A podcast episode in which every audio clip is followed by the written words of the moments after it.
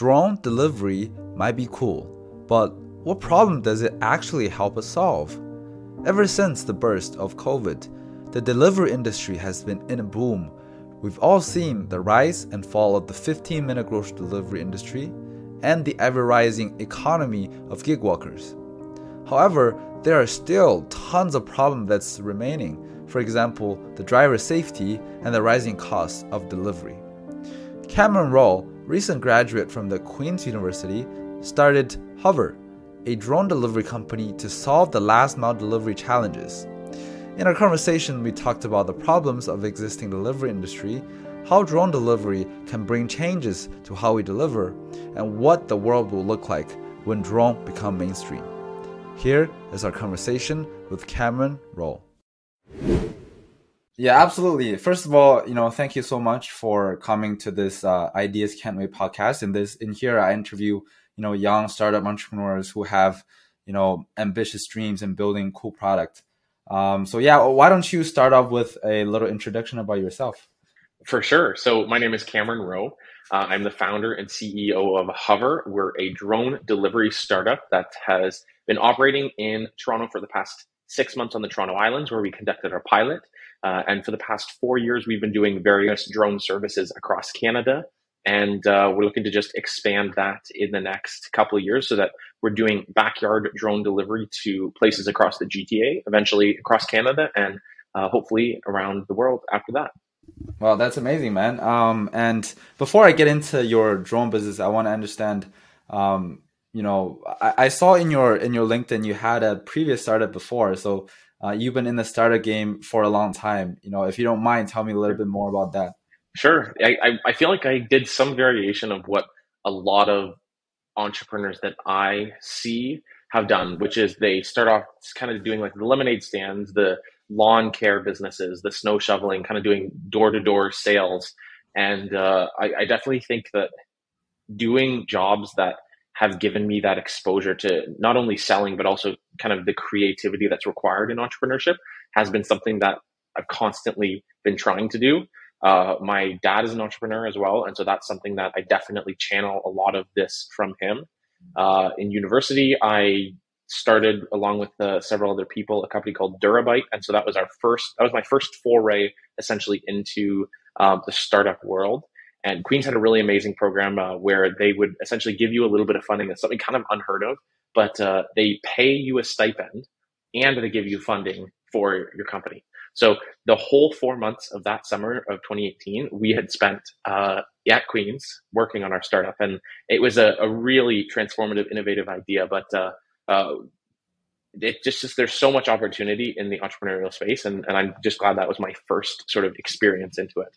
Okay. Did you did you um always want to do a startup, or it just um just so happened that you know you met a venture friend and and started getting into it? I, I know you talked about you had some influence from your parents as well. Definitely, it was a, a large. I would say not just a little bit, a large influence from my parents. I think having sort of an entrepreneurial group around you, like humans are very social creatures and i really think the herd mentality kind of applies in a lot of the things that you do and so when you see someone that you look up to doing something like this, naturally you're going to say, "Hey, this is what I should be doing." And I definitely think that that was probably the catalyst for me. Um, but yeah, having lots of entrepreneurial friends, I, I actually think Queens has a very entrepreneurial part of their school. And when we were at the Innovation Center, it kind of groups those people together. And so that was like having that first little taste, even with a little bit of a safety net, which is what the school gave us, was something that was really amazing. And I, I used that to then apply for like the Next 36 program, uh, the League of Innovators program, which we've been through as well, and and use the learnings in my current business. That's amazing, man. Like I, I think environment is one of the few very important things that um, entrepreneurs need, and and um, and there's a famous saying from um, from Y Combinator is that you you should be at where the action is, and where the action is is whoever's around you who's entrepreneurs who also doing business i think that you know tremendously um, motivate you to start your own as well. Um, i want to ask how I, I, think you're you're doing economic background right? So how did you get into tech? Um, i would imagine you know um, there's a big big gap. So yeah why don't you tell me a little bit about that? Yeah, uh, on paper, you probably would look at my undergrad being in an economic and math background and say, you know, what what is the is there real tech aspect to it where a lot of the graduates of those programs tend to be doing uh, somewhat financial or even using software now, and a lot of people were coding as well as a part of it. And so, uh, while that was something I was interested in, I really think the kind of being I almost call it being an operator. And when you're an entrepreneur, you are kind of an operator. And while I I actually didn't even get like my grades were good, but they, I was not a stellar student. So it, it, this wasn't as an obvious path for me. When I'm looking at what I'm good at, I'm like, if I'm kind of an average like math and economics student, why would I, why am I trying to spend my whole life doing something that I've tried for three, four years and I'm like good, like I can do it, but I'm not uh, excelling at it. So then I was kind of taking a hard look at myself. It's like, what do I want to do? And it's like, well, in addition to uh, the company that we'd been working on in university, I also had a side business that I started right around the same time uh, doing the drone services. So that was when Hover was incorporated. Oh. And so when I look at that and I see like I got really good at doing a lot of these, it's basic residential real estate. And at the time, although I was making good money and it helped pay for my uh, degree, it was it was nothing major. And all my friends were getting full time job offers in downtown Toronto. And so I really had a question of like, man, am I really going to kind of follow that path? And I would say that's the first sort of step that I took that I look back on as a pivotal moment in my life where I said I could have applied for and likely have gotten one of these decently paying jobs in downtown Toronto, lived there for a while. Um, but instead, I decided, you know what? I definitely felt I had more education that I wanted to do. So I actually went back to uh, Queens and I did my master's of business there. And so that was another push because it, it wasn't, I should call it the uh, MMIE. It's a Master of Management, Innovation, and Entrepreneurship. Uh, oh, Smith okay. calls it a Master of Business. So it's not like an MBA but uh, it's it's a running joke actually in our program that it's like it, it's kind of an MBA, but it's not really. Um, but it that was a, almost like a secondary funnel of people who had said, you know what, I, I want to do something entrepreneurial, and so all of a sudden my network I've now been in two programs where I have hmm. this entrepreneurial like group of people around me, and so did the master's degree. It was fantastic, and it was essentially a, a good informal business background for me because I hadn't gone through the commerce program. And while I'm a big advocate of like actually just going out and doing and performing and, and operating is gonna you're gonna learn a lot more from that. There is a value in having a formal education, not only from the the like accolade that you receive, but also from the network that you get and from the things that you learn because you do learn a lot from it. It really forces you to learn and study on things and changes a little bit the way you think. Although there is starting to be a trend of like, oh, people who drop out are able to build successful businesses. And I actually do think those two things are positively correlated. If you are a dropout, that is almost a, an indicator that you are more likely to build a business than if you have finished your degree and then you do something. In my case, it was definitely a, a good thing for me to finish. And uh, it, it gave me a little bit of a kick as well to say, you know what, we I do want to continue doing this because I wasn't sure like yeah. the master's degree could have been a stepping stone for me to say, you know what, I kind of have this little side thing going on where I'm doing real estate services, commercial real estate, that sort of thing. I don't necessarily need to grow that or expand that. I could take my master's degree and and now I was like, oh, it's great. Now I have a master's and I, am more accomplished and I'm able to get a, a broader range of jobs. But kind of thinking of what I really wanted to do, I said, not really interested in that right now. And so uh, I kind of ventured out on my own and we we started off doing uh, a lot with public safety and drones, so training, uh, offering them to, for for sale for the police, fire, uh, and and medical. So there's a there were so many different areas. Uh, I, I learned a ton from it. Nice. Um, I want to know how did you get into drones? Uh, you you were saying that before you started to hover, you're already doing helping out with the drone services. Um, were you always into drone when you were growing up?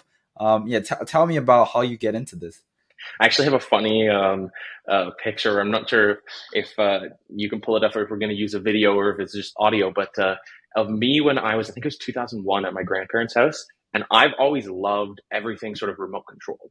And oh. so it was looking like hindsight's always 2020, but looking back and seeing how much I loved these remote controlled devices, which I consistently broke within weeks of having them because I'd fly the crap out of these things and just like every day do a couple hours of it. It was it was pretty obvious, and so that kind of forced me to learn how to build them. Which, going back to what you originally asked about a little bit, how'd you get into the tech field?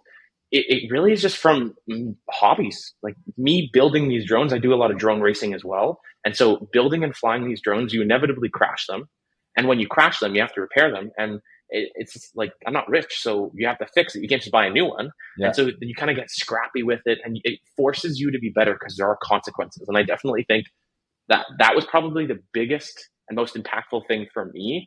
While I loved school, having the reality of sort of life hit you and say, whoa, you got to make money. Like if you're doing this full time, like nobody owes you anything. Nobody's going to give you money. You know, you got to go out and prove that you deserve to be running this business and prove that if you're trying to raise money, that that's what you're trying to do.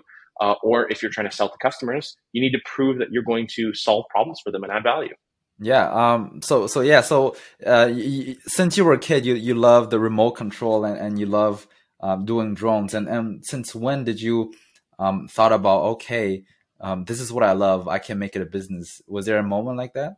I, I would actually say that my grandfather was kind of not pushing me, but encouraging me to think critically about it because I was chatting a little bit about sort of the job application process for, I think it was like Goldman Sachs or something. Okay. And I was like, oh, it'll be interesting to see. Like, I was like, oh, they're, they're asking questions about my GPA, which is like good, but I was like, I'm sure they have some stellar students and I, do I want to focus on some of my extracurriculars? And he had kind of talked about, it. he's like, you know what? There is also the opportunity to do something on your own. You don't need to do this internship, you know? And uh, so that kind of was one of the main, I guess, factors for me to say, you know what, let me look it up. And I prematurely um, registered, like in my mind, I was like, oh, let's like uh, file the articles of incorporation and, and let's go for it. And I would say that's a little premature in hindsight, but it there is something about kind of like filing it, paying that $200 fee, like getting that name, starting to look at the website, which it kind of kickstarts something. And I've done it a couple of times and it, there's something really special of like taking your first steps and understanding you're kind of venturing into the unknown. And then not only that, sharing it with people. Because one of the things I found when you share things with other people, it, people who genuinely love you and care about you are going to be excited for you, but it also has the added benefit of increasing accountability because yeah. if you like people notice, and if you say, "Hey, I started this new company," and then six months later you don't talk about it anymore, everyone's going to say, "Hey, what's going on? What happened to that company that you were excited to start?" And so there is something about that and sharing it with people that is really exciting. That kind of pushed me and and changes your mind a little bit, where you start to be constantly whatever you're doing on the lookout. Oh, maybe I could do this and sell this. Like when you're traveling, you're like, oh, would, would this be something that this country would be interested in having? Could I sell to them? So it's yeah. it's a really cool mindset. Nice. Um, it's great that your grandfather um, pushed you to do this.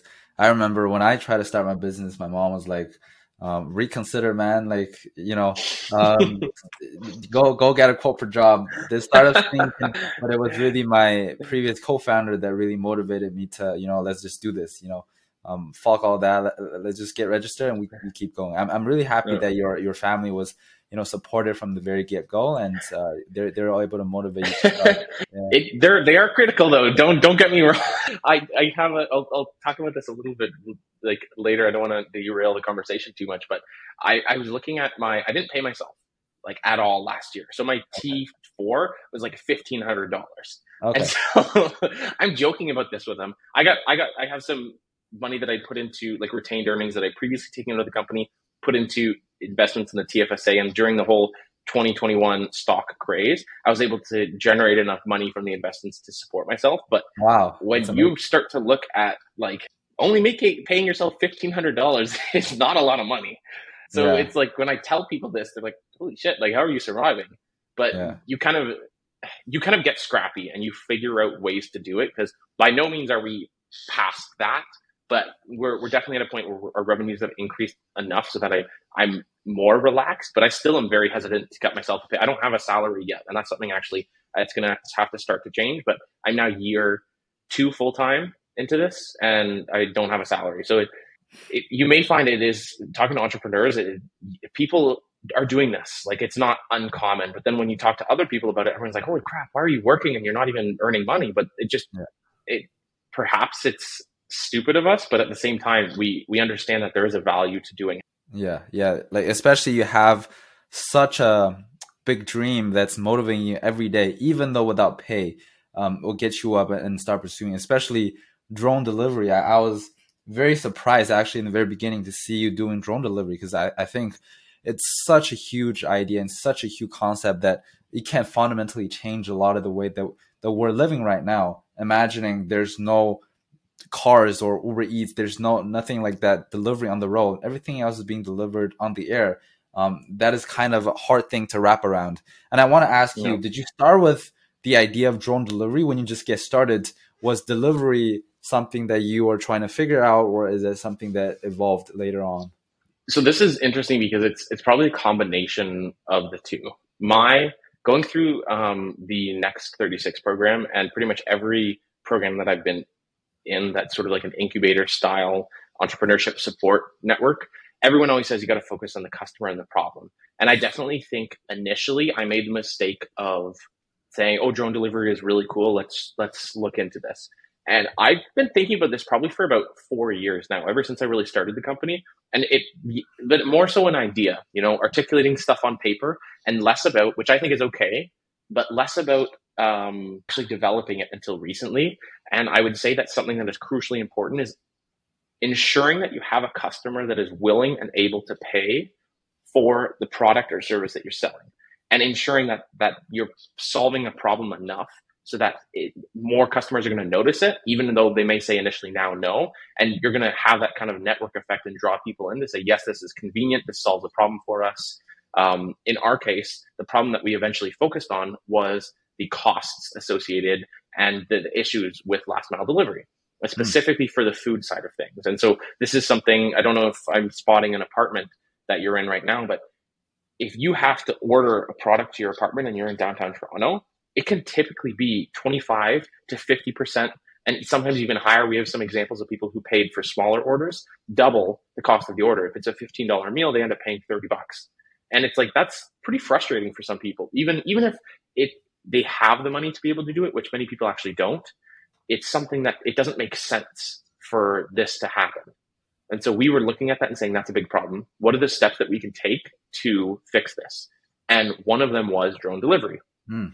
That being said, I definitely think it's okay to kind of think about it, but we probably went a little bit too close to the like, hey, we have a solution and we're trying to find a problem. And we paid for it a little bit in kind of like awkward product market fit at first. We thought we were going to do prescriptions and groceries when people don't care about that. We 99% of our deliveries the past summer has been fast food. And so having that information is like, why would I even bother trying to negotiate with like a Loblaws if nobody even wants it? You know, even if Loblaws said, "Hey, we're super interested," it, it would be hard for me to say, you know, this is like nobody wanted the product in the 200 to 250 deliveries that we've done. Nobody right. said, "Hey, we really want you to get some groceries for us." And, and th- there's a number of reasons that we can chat about for that, uh, specific to the Toronto Islands. But I think that's an important mindset for people to recognize that you have to be okay with a little bit of an unknown, but not so much that you have no idea what's going on. And yeah. I think at times I did not have any idea, and and to an extent, that's a part of entrepreneurship. Yeah. So, what is the thing that you notice that um, drone delivery can be so much cheaper or even faster than regular delivery right now? If you uh, can break that down for me, what is the unit economic of drone delivery? How how can that be 10x better than our uh, current options right now? Yeah. So I would say that short term, it will not be 10x better. Hmm. So this is where it's it's it's an interesting sort of concept to talk about because it's in the same there's there's a lot of parallels that you have to draw because logically everyone thinks about it and they say you know what the next step will be drone delivery that is like that's going to be the zero to one is is getting there where we're going to have autonomous drones that are going to be flying people around delivering packages to your backyard it's going to be basically free because the robots are all going to do it but when you actually kind of take that, because everyone says, oh, Amazon's going to do it. You know, 2014, they had announced Amazon Air and nothing happened. And the reason nothing happened is because they kind of did the same thing where they said, hey, let's, let's do this really exciting uh, solution. But there wasn't really a major problem to solve because they already had a huge established network of drivers that can deliver practically anything to right. your house in a reasonable amount of time. And so when you look at the costs required in that case, it wasn't worth it. Also, that was eight years ago. So times have changed, batteries have gotten better. And so now when we're tackling the challenge, taking a look at the unit economics, while we're still losing money on an overall cost basis, because it's it's expensive to hire people to be building and flying these drones, on a per cost basis, we're actually profitable. And so this is not something that is going to be able to be replicated everywhere, but it is something that for us finding that not only product market fit, but already being profitable on a per cost basis. So we, we charge about five to ten dollars for a delivery, and our costs mm. were four fifty per delivery. Okay. So we're not making a ton of money, but again, the goal for this summer was never for us to make a, a, bunch of cash. If if I really just wanted to make some some money on the side, I, I probably would have tried like options trading or gambling or or brought a boat full of like booze and food and driven it back and forth. Our goal here is not to build a like this might sound bad when I say this. We obviously do want a profitable business, but there's a difference I think between like a business and a startup. And we yeah. want to build a successful startup. And we are okay with losing money short term to become a company while because we have this path to scalability and profitability in the future. Because the reality is you're not going to be super profitable with a couple guys flying drones back and forth that, that have $40 burgers and sushi, even right. if you're charging a bunch of money, which we were. And some people said, hey, it's a little bit high, five to 10 bucks for a delivery, but we're literally putting it on a drone and bringing it to you. So there's there's this kind of like if if you're on the beach trying to have fun and you want some food, it's a wildly convenient like service and it, it required very little selling on our part. And we also have the benefit like this is something that i would encourage founders to really think about. When you have this product that has a wow factor like drones do hmm. it is very easy to approach people. Even people who are not interested it, we almost have the opposite problem where everyone is interested so we don't know who actually is going to pay. And yeah. so obviously that's a challenge but one of the benefits of something like that is you get a ton of organic growth so we saw 13,000 organic followers on our Instagram page just based off of barely posting at all because people love this. People think, oh my gosh, it's going to be so great. We're going to have drones delivering food and packages and, and booze and weed and whatnot. Uh, and obviously that's what we're aiming for, but short term, how do we accomplish that? And so that's what we were able to kind of really sit down, uh, myself and the team, and say, let's take a look at what is required. And we built the Toronto Island pilot around that. We first went and knocked on pretty much every door. I, I think we did a good job, sort of almost like reconnaissance and chatting with people, but the information was there. 20,000 people per day on the weekends attend the islands. That's a huge number of people. Now, for us, our goal was 10 deliveries a day, extremely attainable given a 12 month, a 12 uh, week pilot project only operating on the weekends. And we hit our, our benchmarks and, and while there were some days where it was slow, some days were quite busy. So we were we were super pleased with how everything turned out and and how receptive everyone was and how cool people thought it was. Yeah, just just so that the audience understand, do you mind just walking through what, what what you guys are doing specifically in the Toronto Island and how are you guys facilitating the deliveries with your drones, like the the end to end story of it? Yeah, absolutely. So it's a so let me let me set the stage for you really quick. the Toronto Islands is not something that people go to too frequently. They have three beautiful beaches there. Uh, the one that we were located on was called Wards Island, and they have the beach there where people would go. So there are three ferry points. So if you go to the island with your friends or your family, you have two options. You can either take a water taxi or you can take a public ferry. It's almost like a, a transit. You know, the city pays for a lot of it, and it's about a seven dollar trip round trip for the ferry, and it's about ten bucks each way for a water taxi. The ferry itself is on a set schedule, and the water taxis kind of come and go whenever. Uh, two issues with this are obviously time spent waiting at the docks, getting on the boat, and going there, and then the second issue is the limited selection on the island that we had found. And so I traveled the island uh, the previous summer, 2021, pretty frequently. As COVID was happening, there wasn't that much to do. So myself and my friends, we had some people we knew who worked there. So it was a really fun way for us to have some sort of social interaction, excuse me, while also uh, kind of having a fun thing to do in the city because there's not always stuff to do, especially when everything was shut down. And so when we were there, the restaurants are serving like pub food. And we're saying, okay, that's fine once or twice. But at a certain point, you got to say, don't you want to watch like healthy food, salads, you know, like it's expensive. There are so many issues with this model. And the biggest problem is that there's no, it's not like it's an open space for competition. So other people can't just come and open up restaurants. Whereas we started saying, you know what, this is a problem for us. We kept forgetting food and other people who we would ask are sharing this challenge where they go, they bring a sandwich and water and then they run out of food and drink. And they're like, okay, what do I do now? Well, if you're 45 minutes to go back to the you got to wait at the point, take a ferry home. It's it's not really convenient for you. And we said, you know what?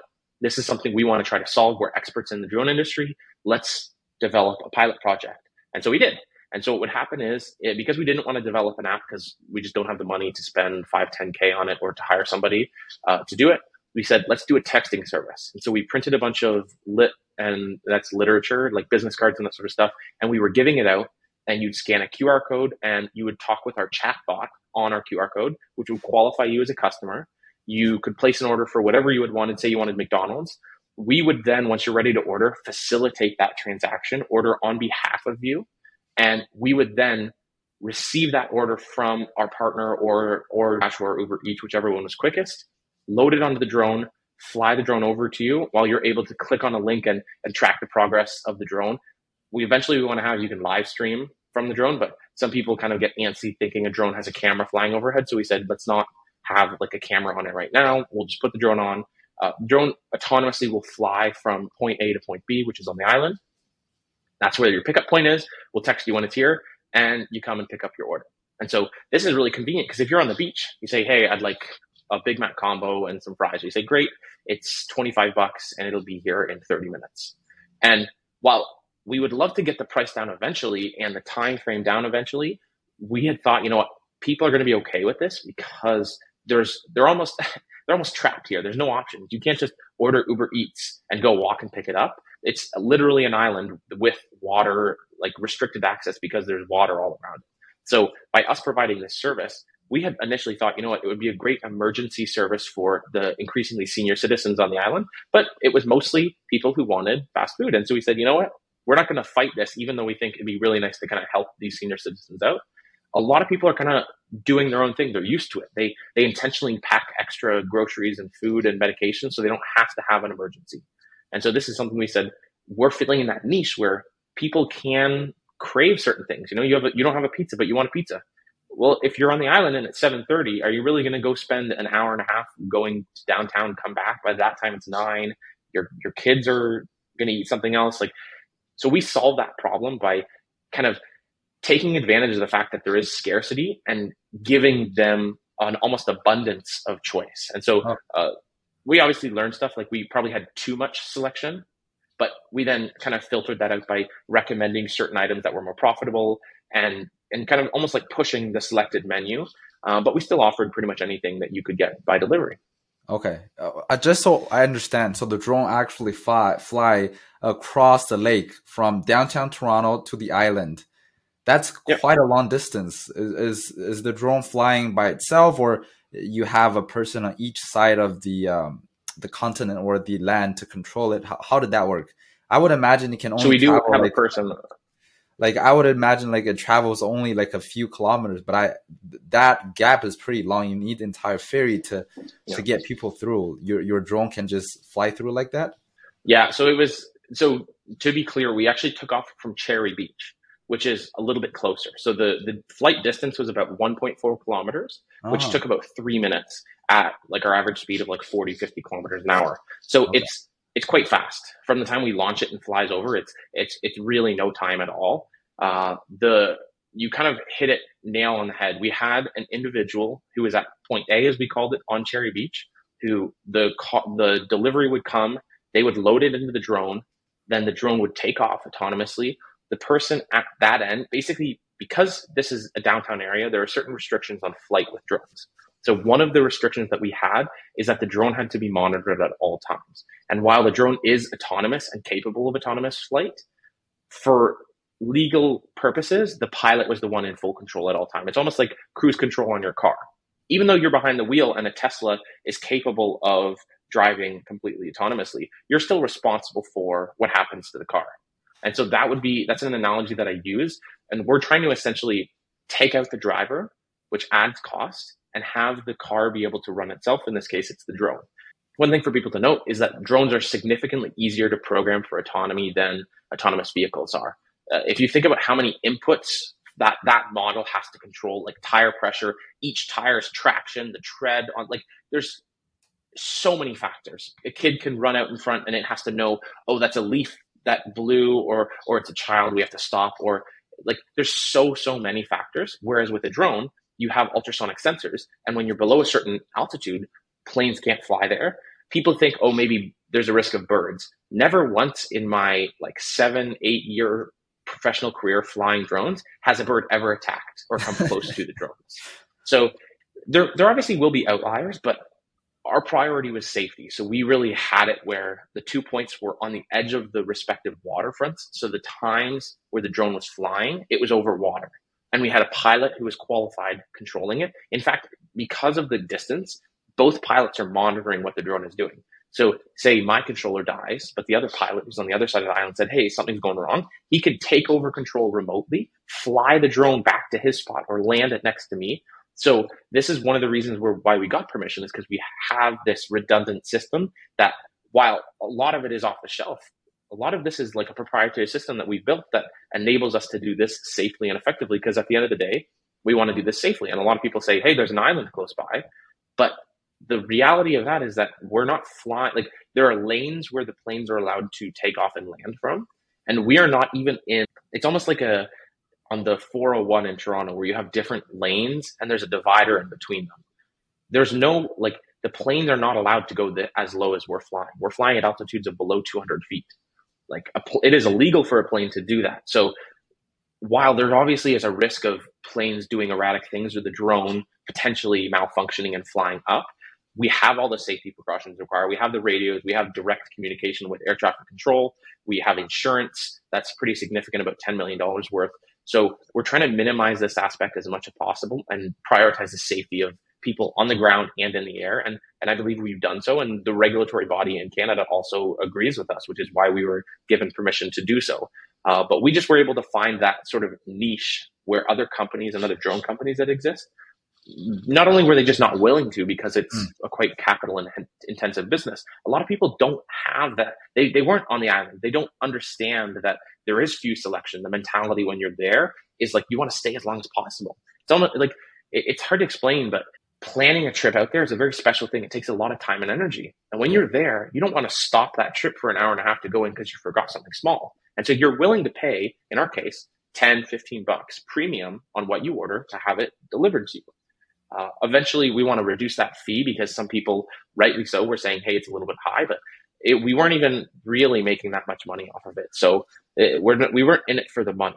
We we're really in it to try to cover our costs and really solve challenges for these people you you designed such a robust system to ensure safety is number one because because I would imagine a lot of people would ask what if you know the drone fall down and then kill someone? What if you know it doesn't work and the food fall off? So I, am really really glad that you took that into the consideration and making sure that people and humans are actually monitoring it. Um, and I, I want to ask um, you've designed such a robust system and also designed those um, algorithm to control the uh, the drones what has been the most difficult part since you started Hover until now that you know it's been it's been the number one difficulties for you? It's surprising how some negative voices stand out. I would definitely say that the like this is going to sound kind of funny because the actual hardware itself isn't that difficult. You know, understand like I had mentioned the autonomy with drone. There's there's a lot of open source stuff out there. The drones that we use are off the shelf systems. They have mm. open SDKs that we were able to build on top of. These are not really like from a, a technological standpoint, this is not that difficult of a task. Operationally speaking, is really where it starts to get tricky. So ensuring that we're compliant with all of the regulatory bodies. So this is where it gets really interesting because the city of Toronto technically has no real legal authority of the airspace above it.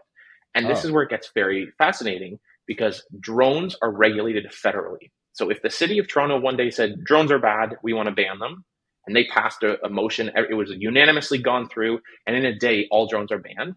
It's one of those things that it's non-enforceable because it's you cannot simply unilaterally ban drones from the skies when they're already regulated federally.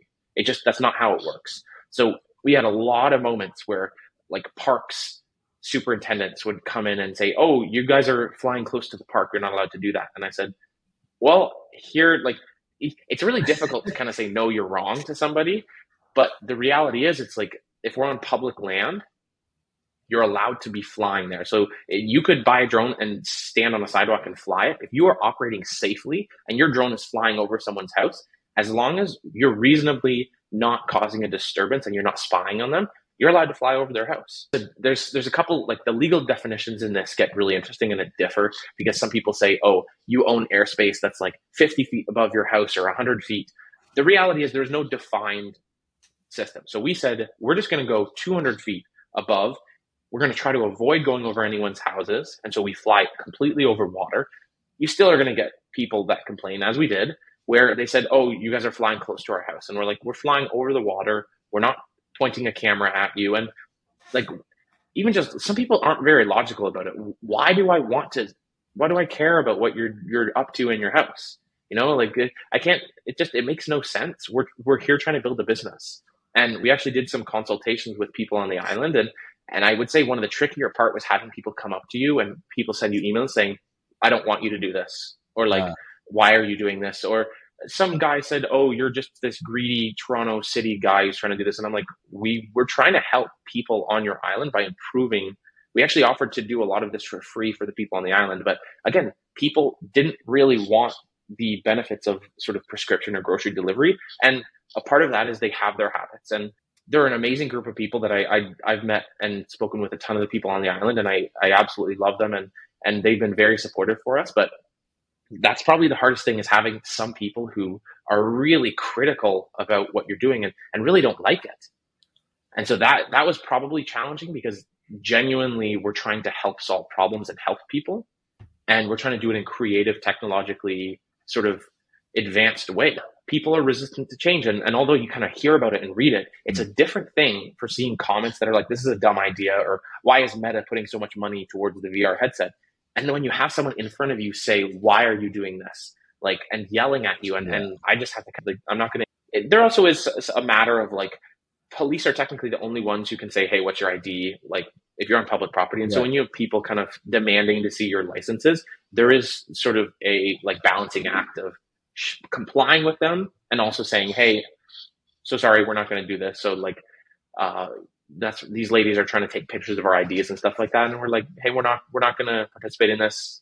If you guys have a problem with what we're doing and think we're breaking the law, you guys are welcome yeah. to call the police." And so, trying to deal with that interaction while you're running a business is a very stressful thing to do, and yeah. you're in the same spot every day and so it's like, it is mentally tough to get up and say, I'm going to go back and stand there and fully expecting to face the brunt of angry people who don't understand really what it is. So, yeah. Uh, I, I remember watching a video of um, Elon Musk being interviewed, and and um, the interviewer is saying that Armstrong, which is the guy that stepped uh, his feet on the moon, wasn't really supporting what Elon Musk was doing, and Elon Musk got really upset because uh, it was his hero growing up. I, I, would imagine it will probably feel the same as well. You're there trying to innovate and really help the people on the island, because of lack, lack of education and lack of understanding of um, what the policy and regulations are, they wasn't able to you know understand you know the way that you're operating it,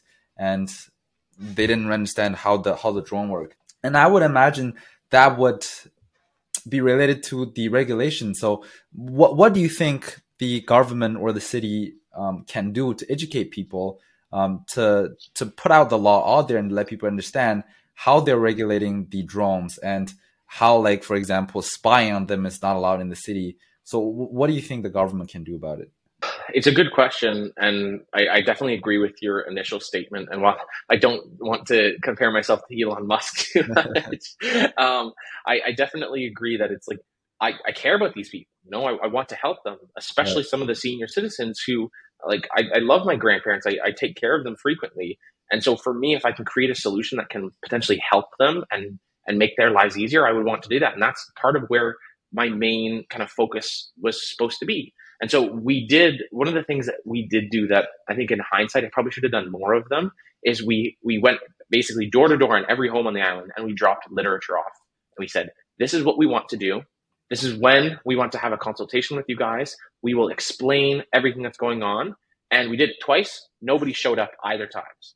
And so we uh, like there's four or five hundred homes I think, um, and several hundred like seven hundred residents I think at the last count. I'm not sure if that's accurate because some people sort of put that as their main residence, but they may not be there. Um, and nobody shows up. So it's kind of like, how do we balance the act of keeping people informed while also pushing to innovate. You know, I don't want to I don't want to piss anybody off if I don't have right. to. But if I'm legally allowed to fly, and we've dealt with it before, the drone industry is not like this is not something I'm foreign to, where people will mm. say, "Why are you flying?" And you're kind of like, "I'm doing my job." You know, I like if you're in the middle of flying, it's hard for you to have a conversation with somebody trying to justify why you're there. So there's there's ways to do it, but our challenge was we no longer are being discreet because when you're a drone operator flying like a commercial building, you can kind of position yourself on top of the building or in a parking lot and you're not having everyone walk. You're not standing in the middle of the street. But for us, we needed that sort of visibility to be able to acquire customers. And so we needed to be there. I think for the for the city's part, they've been fantastic. We I met John Tory at the Collision Tech conference, and uh, he had said he wanted to come to our launch. Unfortunately, he was busy, as the mayor of Toronto always is, and I think we're we're a little too small for him to uh, to kind of prioritize. But hopefully, one day that will change. Um, but That's they're quite supportive of it. I think it's it, it, was pretty cool. I just he actually he actually gave me a card and he was like, "Yeah, email me and I'll, I'll try to make it up." And I was like, "Oh wow, that's really cool." Like that's amazing. It was a, it was a really positive indicator. Yeah.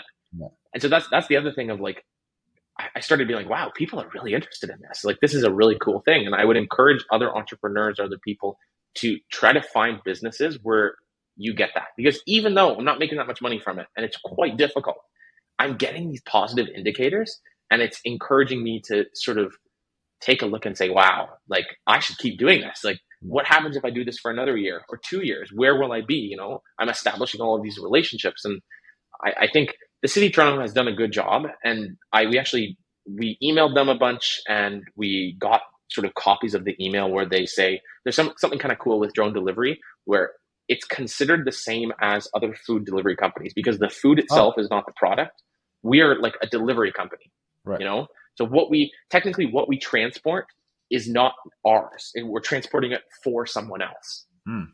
So there's a, a, clear distinction. When that's the case, you don't need a business license to do that. And so that was oh, one of the challenges of like a Uber Eats driver does not need a business license to park on the side of the street and walk up to your door and knock on your door. That just it doesn't make sense for them to do so. And I think the city of Toronto has been really good in saying we stand by this regulation, even though drones are new. Because I was worried they were going to say, hey, we got to reevaluate or this doesn't apply and it's not allowed. But prior to starting, we figured out all the regulations. And some of the other companies in the drone delivery space, they're really slowed down by the regulations or they create a, a business model that doesn't work because the regulations aren't there. And I think that's a very dangerous thing to do. We're try to build a business when you're not allowed to. Hmm. And so it, it's almost similar to like early like so many cannabis companies went out of business because they were too early and the government yeah. said you can't operate.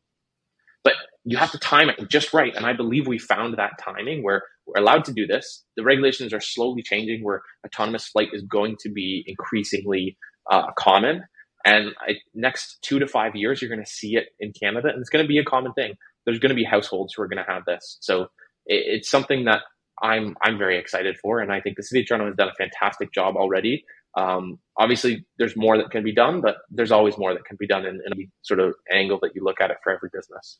Yeah, that's great. Um, I, think drone delivery has been um, existed in a long time. I, I, remember the first time I heard of it was like 2014, 2015. It's it's been quite a bit long time. It's been like almost eight, nine years. And do you know, like from your perspective, what was some reasons that the um, advancement of the drone delivery technology has been delayed or is it regulation? Is there any like for example the mapping of the 3d delivery route what is it that you in your opinion that's delayed so much? Battery life is a huge one. I would mm-hmm. say the regulations is probably up there as well. Those are probably the two biggest thing.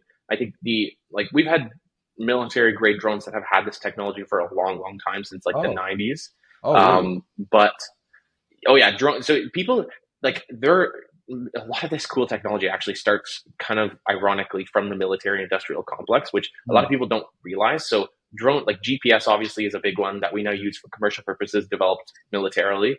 Uh, drones themselves developed militarily. Autonomous drones, although they've been piloted, it's almost it's easy to kind of have this increasing level of autonomy in the 80s and 90s with drones. So uh, it's it's something that it really only took off um, in the late 2000s when DJI started releasing consumer grade drones. Right. Uh, the reason I, I would say in like the past decade, the reason why we haven't seen as big growth in it is it's just a pure regulatory standpoint. The technology isn't that good, and the regulations aren't really there to support it. And so, the while that is the case, we're now starting to see regulations are now conducive for what we're trying to do. We couldn't have done this a year ago. Like we we we, we had like the perfect window of opportunity where the regulations changed. We got the necessary permits to be able to do this completely legally. I was calling everyone. I was calling cities. I was calling the government. I was calling Transport Canada and saying, "This is what I want to do. What do I need to do it?" And people would say, "Hey, you need this license." So I went out and got that license. And so I definitely think the next step, now that the technology and the regulations are there, is finding the product market fit for a broader audience. So we found it for the Toronto Islands, or at least what I believe is. Uh, we now need to do it at scale for people such as yourself and even customers like me. Like if I'm a customer, I order from food delivery apps a couple times a week. I would be an excellent example of someone who would love to have cheaper fees and food yeah. deliver faster. That's not handled by somebody in a car. And now, briefly mentioning, going back to what you were saying about how sort of like drones falling out of the sky, that is a possibility. Like, I'm not naive to say there will never be an accident. Outliers do happen. While we are preparing for almost every eventuality, there will be things that we can't predict. Uh, but I think one thing to keep in mind is that it, there, there, it, when you're innovating something, there always are challenges. And I think it's a good frame of reference to also look at think about how many cars are on the road that are delivering food. And there are real issues with cars and drivers when the model is predicated on you going as fast as you can to deliver a food to someone's door. People have died and gotten hit by cars, especially delivery drivers who are in a rush. They're trying to deliver it as fast as you can because you've built a model that relies on speed for their livelihood. And so mm-hmm. now you have people who, even if you say, Hey, I'm a great driver, you're probably going to push a little bit if you realize, Hey, TikTok, I'm on the, like, the faster you go, the more money you can make. It's human nature.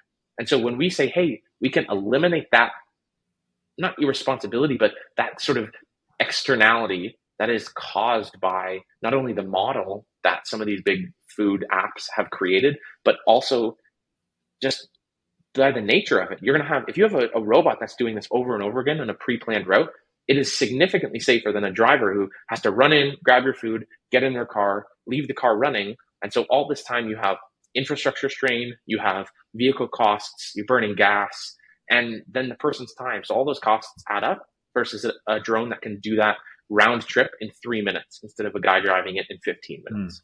Mm, right. And as the end customer, all you care about is paying less and having a better quality product. And so hmm. if you can now add in this very cool user experience of a drone is flying down to and yeah. it'll lower on. So we have a couple different models. What we're going to have for backyard drone delivery is a winch. It's going to lower it drop it off in your backyard or, or, or porch or driveway or wherever we've deemed is safe.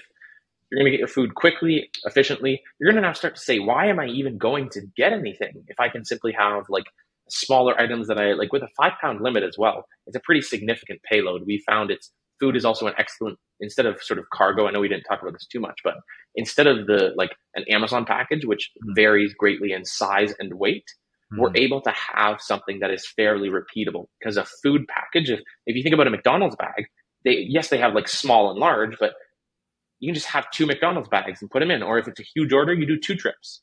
Like there is the ability to have multiple trips. It's not, you're not, you're not really limited because the drone can just go back and get it again. And so that's one thing that we had to do a couple times. If there's like a couple big pizzas or a sushi platter, we had to do multiple trips, but people don't mind. They love it. We had people who would order stand there for half an hour just to film it coming down the 30 seconds that it came, dropped the package off, and flew back. That's all they would do. And they were so thrilled by it. And when you when I see somebody doing that, that is a huge positive indicator for me that this is something that will continue and this is going to trend in the right direction. And I believe we're right at the beginning. So we may have first mover advantage. That's great. I'm I'm really happy. um, I, I guess in the beginning, right now, is a wow factor because people have never seen it before uh, and people are taking pictures and video of it. Um, and I would imagine in the next few years, this will be a common thing. People won't be taking any pictures and it will just be treated as yeah. any other deliveries. So, my question is when do you think that common trend will happen? And what do we need to do to get there? And what's lacking right now to be able to get there? Great question. I think about this constantly. I would say that one of the challenges as Canadians that we face is we have a bitterly cold winter. And cold can negatively impact a lot of different things. From a technological standpoint, it is somewhat straightforward to operate in the cold. You just need to preheat the batteries a little bit. Lithium ion batteries as well generate their own heat just as a mm. byproduct of operating and transferring electricity to the system. So that is less of an issue. Uh, what is a, a bigger issue is what you mentioned of like what is lacking, you know? And I think a part of it is culturally speaking, people are hesitant. Like any mm. new technology, people are very hesitant of what's going on. In the same way, people thought emails were a fad or computers, oh, we don't want to have a computer in our house, it's too expensive or big or noisy. It, it will take time. I definitely think that people are not always going to like the idea of a drone coming in. And that's something that is going to be challenging. Your neighbor, for example, if your neighbor hates drones right now, they're not going to like the idea of you delivering a, a package every couple days. They're going to think, oh, this guy's spying on me. Oh, it's annoying. The reality is, though, when you are able to address these concerns and and spread awareness and education through public meetings, seminars, demos, you're going to get buy-in slowly and surely. So, addressing some of those really quickly from a noise perspective, the drone's going to hover at 100 feet and lower down. That's 30 meters. That's very high up. So we don't have a camera facing down. So you're, you, there's no risk of you guys having your neighbor's backyard picture being taken. But it's, it's this, some of these concerns to me are small, but to a, another person are minor or, or major, excuse me. So I don't want to minimize their concerns. And so this is something having patience when you're explaining this benefits versus the cons. And and then eventually sort of getting enough customers that you're going to hit that adoption curve where people start saying, hey, this is pretty cool. Let's try it out. And it, it won't be, by the way, in the city for the timeline's sake, it will be three to five years before it comes to a city. And so mm. the, the challenge with cities are it's much more dense and a term is called just built up areas. And that becomes very challenging from a regulatory perspective when you start having autonomous drones flying constantly over people and school buses and cars, the likelihood that if it falls out of the sky that someone gets hit is significantly higher in a city than it is in a suburb area. And so that's why our first sort of autonomous, uh, what's called beyond visual line of sight pilot is going to operate in a suburban area that still has a relatively high density uh, from a, a unit economic standpoint. We're doing enough volume that's going to justify it, but you're still in a remote enough area that the safety concerns are addressed. Yeah, I think right now the software and hardware is there. It's just the regulation and the perception of people uh, of what it, it, will look like when drones are everywhere.